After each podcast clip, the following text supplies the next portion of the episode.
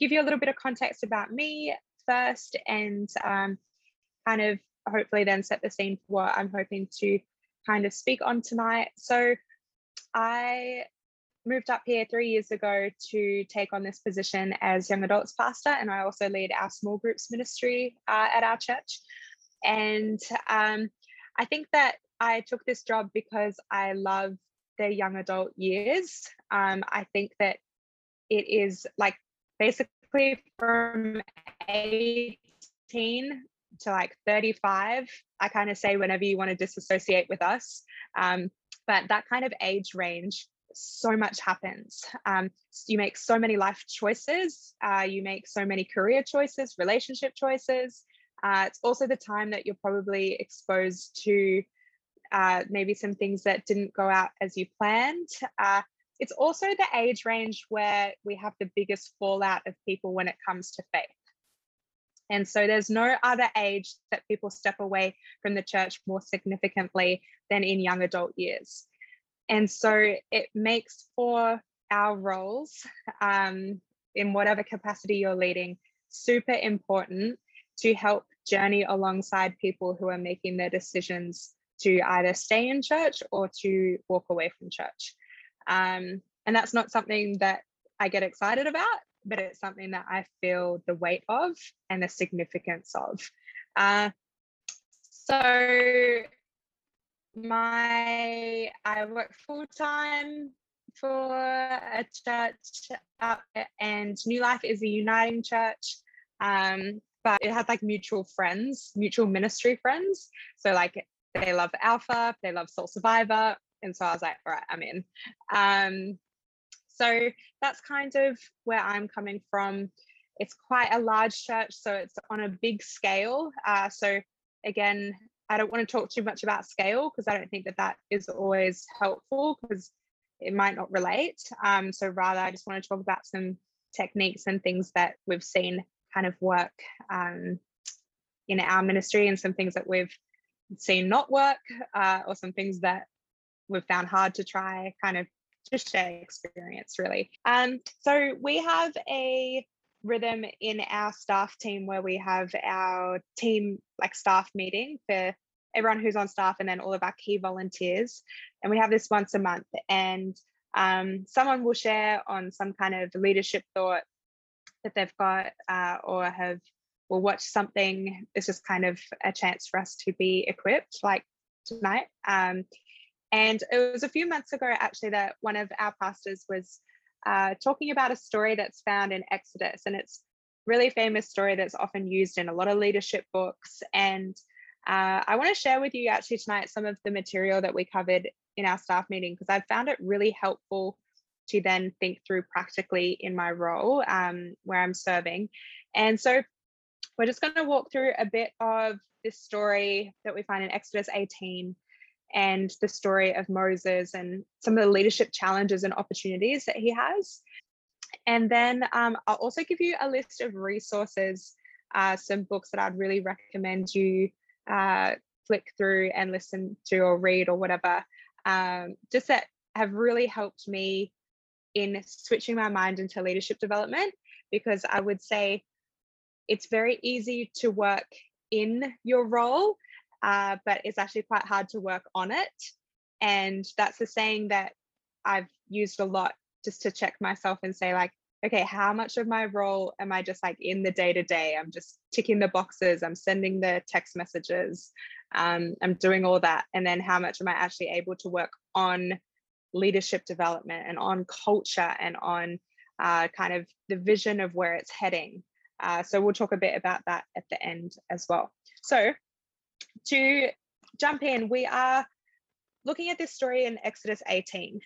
And what we see here is Moses is starting to kind of, I love this phrase of smell of everything but thriving. He's been in the desert a long time, um, and we're starting to see some cracks in his character and how he's relating to the people around him everything has gone amazing. Moses has been an incredible leader. He's stepped out in courage and faith in how he's been obedient to the call of God. he's overcome some of his weaknesses. He's doing great as a leader. Um, he's followed God into the desert and he's done a hard, long slog of obedience in this wandering season. But as we know, the story goes, there's some things that start to turn and uh, some things that we notice about Moses that might say that the leadership load is getting too big for him because we see the the signs of wearing on his character. So that's really important. You'll start to see the signs of someone's leadership deterioration, not necessarily based on the results of what they're leading, but mostly at their character level. So, what do we start to see? We see that there's a lot of things that say, I have to do this, I can't do this, I, I have these problems. There starts to be these cracks um, that sometimes it's just like, this is all getting too much. And Jethro comes and he challenges Moses um, and he gives him feedback and criticism, which is excellent. And he says, It is not good and you will wear yourself out. Wise words, Jethro. He's recognizing that Moses is taking on way too much. He's probably nearing burnout. Um, and the wise counsel of Jethro comes in and says to him, Buddy, something's got to change. And so um, Moses says the load's too heavy. Oh, sorry, Jethro says the load is too heavy. And he really, what he really challenges is Moses's pride here, because what he says is it's too much for one person. You're going to need to develop some leaders. And I think that's an important thing to recognize is that it's so easy for us to feel like we have to carry it all ourselves. And that is maybe one of the biggest hindrances to us developing other leaders is that we feel like we need to do the job and we need to do all of it and carry it all to prove that we're good leaders, um, especially if we're early on in the stage of our leadership development. You want to prove yourself. Um, but when those cracks start to show and um, you recognize, actually, this is too big for me, or I am putting a lid on my ministry based on my own capacity Whereas if I lifted that and delegated and developed leaders, who knows where my ministry could go? So there's opportunity to develop, and Moses is given the, the, the wise counsel to put his pride aside and to develop other leaders. And we know the story goes, then he appoints people to different scale of um, of the Israelites there. And so I think what's helpful there is to recognize that God's mission uh, and the ministry that He's called you to does not just need to be you and you alone. God has put you in a position to be able to see the people around you and to empower them so that they can flourish as well. And so uh, Moses is going to do this. And what happens is then after Moses kind of is able to empower the people around them, we then see the next kind of leader figure appear, who is Joshua. So Joshua is um, a person, he is not a system, he is not a strategy. Um, he is actually a person that Moses is leading and passing the baton on to that's important because sometimes we can think developing the next stage of our ministry is just to create a better program um, or to come up with some cool idea. But what we're seeing here is we want to we want to develop people around us. It's relational. Um, and we see in this kind of story, we see the posture of Moses and we see the posture of Joshua. And what I want to do tonight with you guys is look at how that can be both Moses in developing people, but you can also be Joshua in being led by other people. And you need to be both. Because if you are just Moses and you're just developing other people, you won't have your version of Jethro who's going to speak into you and give you wisdom and insight into maybe your limitations or your blind spots.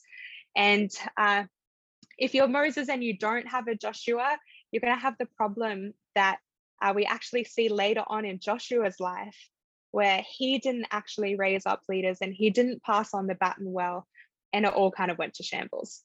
Um, so, three things that we see in being a good Moses. Number one is Moses identifies and empowers. We see this in Joshua. He teaches someone else how to swing a sword. It's this idea of your skill set is then transferred and empowered into someone else. So, a question that you can ask is what are the things that only I can do? In your ministry, when you're thinking about delegating tasks, what's something that you feel like you can't delegate because you're the only person who can do it? And I would say that that's probably a little bit of a warning bell. If there's a lot of your leadership that you feel like no one else can do it, that should spur in you an even greater desire to need to raise up your Joshuas uh, because it, you don't want to be uh, the one that is needing to carry all of the load and it only relies on you. It's not a healthy way to lead your ministry. So, how do we do this?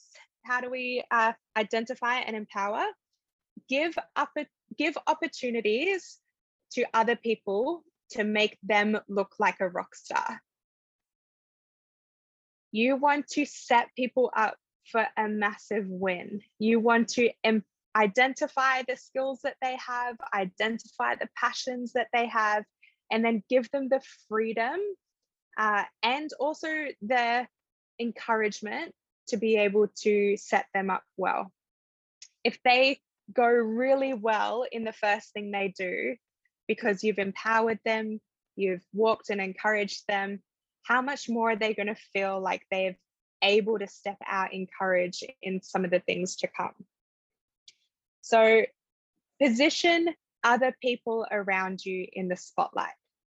It's a really healthy way to identify and empower those around you.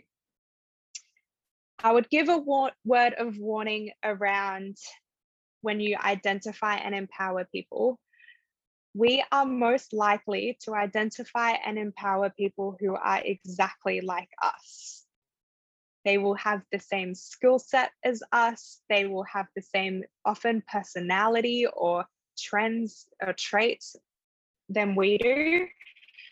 And I would say that it's just good to acknowledge that that's your going to be where you first go, but branch out from there. Uh, if your team is all just like you, it's not going to be a helpful team because you need a diversity of skill sets and passions. Um, I would say it's easy to get someone on board who's just like you, but then look for the next one to come along as well. Uh, and when you're developing and equipping and empowering people, you could choose one, but I would always say, why not choose two? Uh, that way, you're able to diversify a little bit. You'll probably naturally choose someone who's similar to you, who you get along with well. Uh, but if you include someone else, it'll help just transform it more into a team mentality. The other thing that's helpful with that is that I know that certain churches have kind of um, some complexity around developing leaders around different genders. And I would say that if you are like, if I'm a girl and I'm going to lead another girl, that's super easy. Um, if I'm a girl and I'm going to just lead another boy, might be a little bit complicated. So if I'm a girl and I'm leading a boy and a girl, we're in the clear. Uh, so I would say if you're wanting to develop leaders who reach your whole youth group, your whole young adults community, your whole small group. Make sure that you're then developing um, people who aren't just like you. So, point number one if you're going to be a good Moses, you're going to identify and empower. Point number two, if you're going to be a good Moses, is you're going to give access and instruction. Access and instruction. Uh, we see this with uh, Joshua and Moses on Mount Sinai. And it's the whole, the slogan for this point is take someone with you. take someone with you. Give them access to your leadership. Give them access to how you handle tricky, uh, tricky and complex situations. Give them access into just your mundane email world, your messenger life. Um, transparency and access in leadership will just help uh, in someone understand the full context and know that if they're needing to step into your shoes at some point, they understand what that looks like in its entirety. It also will help give you resolve around keeping things too tight to your chest. Uh, obviously, you need to be care around, careful around confidentiality and privacy, um, but it, it's a really nice um, kind of dissolves your pride around needing to hold the information. And it also dissolves your pride around having access into certain places that maybe other people don't. So, for instance, that just might be a team meeting or a pre service meeting. Why not invite those who you're leading um, into that area? Give them, uh, ask for permission, but give them access to that to see what it's like. I recently had, uh, I'm developing a leader in our young adults community, and um, she was coming in to volunteer with me on a Tuesday morning. And I know that as a staff team, we have worship on Tuesday morning uh, where we just have a time of worship and prayer. And no one's really invited any volunteers into that space yet. So I was a bit um, apprehensive as to if that's okay and allowed. So I just shot our uh, lead minister a message and just said, Hey, I've got this person coming in to volunteer with me is it okay if they jump into our worship time? And he was like, yes, I love that. Like, definitely, that's something I want to encourage. And so, by giving her access into that, I'm showing her more of the bigger picture. Um, and that way, she's just able to to to glean the wisdom not only from me but from the whole team as well. So, access and instruction. You want to give instruction because you just don't want to push people out of the nest and just watch them fall. You want to give them good, solid instruction um, and empowerment.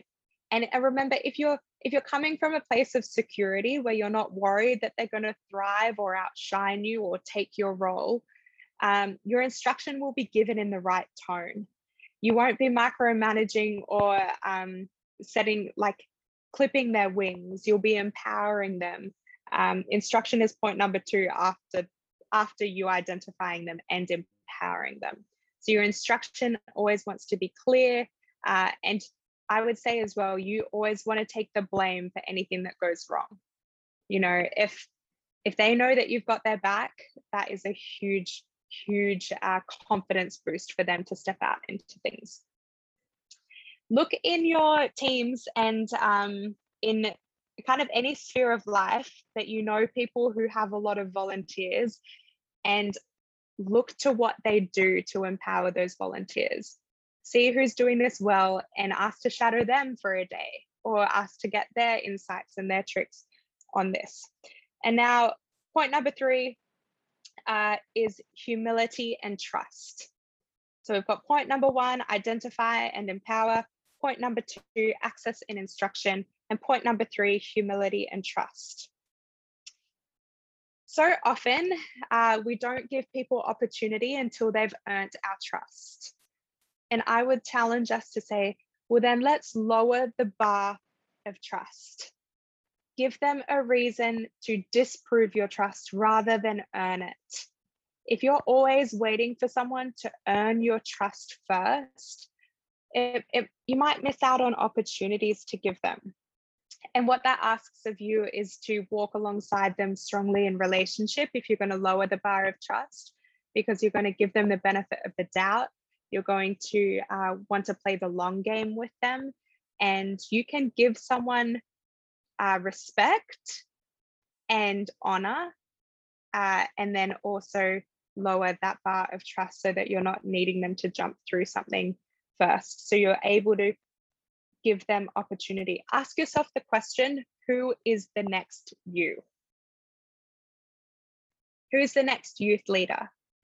Who's the next Bible study leader? Who's the next youth pastor? you know, all these things that you're serving in, who's the next version of you in that? And start to see them and develop them. So we all need to be Moses. Uh, we all need to be looking out for who is our Joshua and who who are the two Joshuas, I would say. Um, that's that's important. Joshua. So Joshua is someone who is being developed. So we are called to be Joshua because not only are we developing leaders, we also want to be developing as a leader. And so, three points uh, to be thinking about as you are becoming more and more like Joshua. First one is available and willing. So, what are you willing to do? And what are you available to do?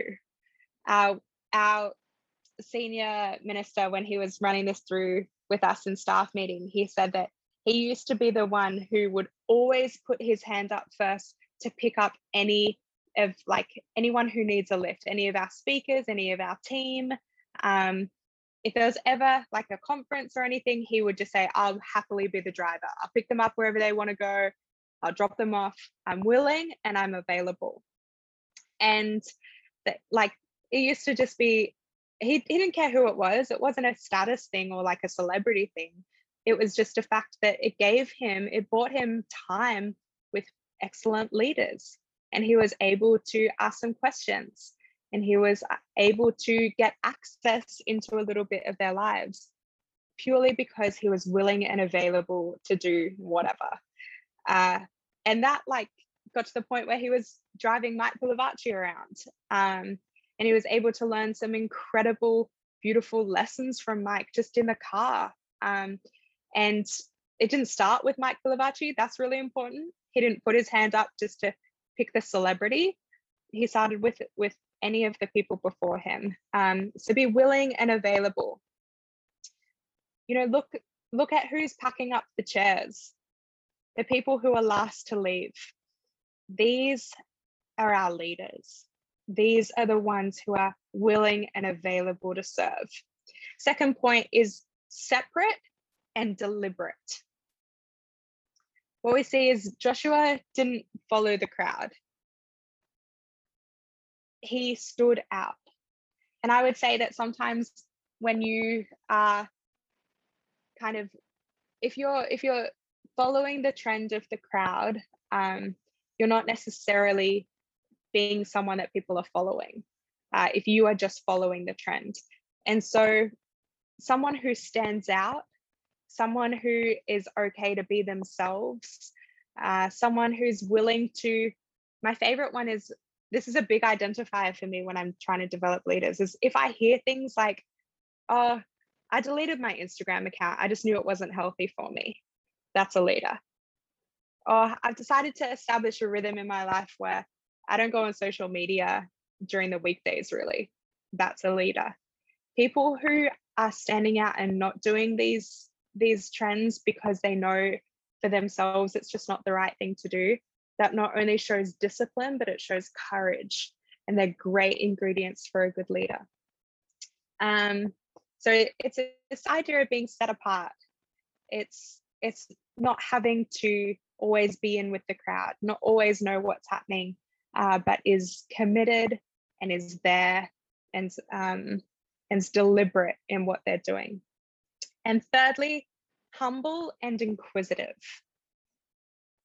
They had 40 years in the desert. And what we see is Joshua came out at the very end. And so think about the fact that he he was patient, he was humble. And I would say, as a Joshua, you're wanting to perfect being someone's second in charge. You want to serve someone else well. You don't want to do it so that you can get their job, but you want to do it so that you are being developed as a leader. And to be honoring to the very end. What I love in Joshua is that he wasn't like, move over Moses, I'm here now. Like, let me let me get my own group of people. he was honoring of Moses until the very end. I say that that makes an excellent Joshua, an excellent leader, an excellent person who's being developed, is they've got the humility to serve at whatever capacity and not trying to just like get to the top. Um, and the other thing in that is inquisitive. Ask questions. People who ask really good questions are often great leaders because they're thinking about the next step. They're inquisitive around, you know, well, if that happens, what about this? Or have we ever tried to do this before? This inquisitive, curious nature is an excellent ingredient to leadership. So, asking the question, what can I improve?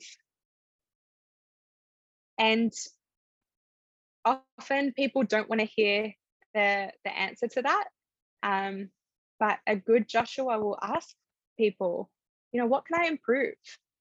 Um, sometimes people find that a hard question to answer because they're just like, oh, no, you did excellent. It was great.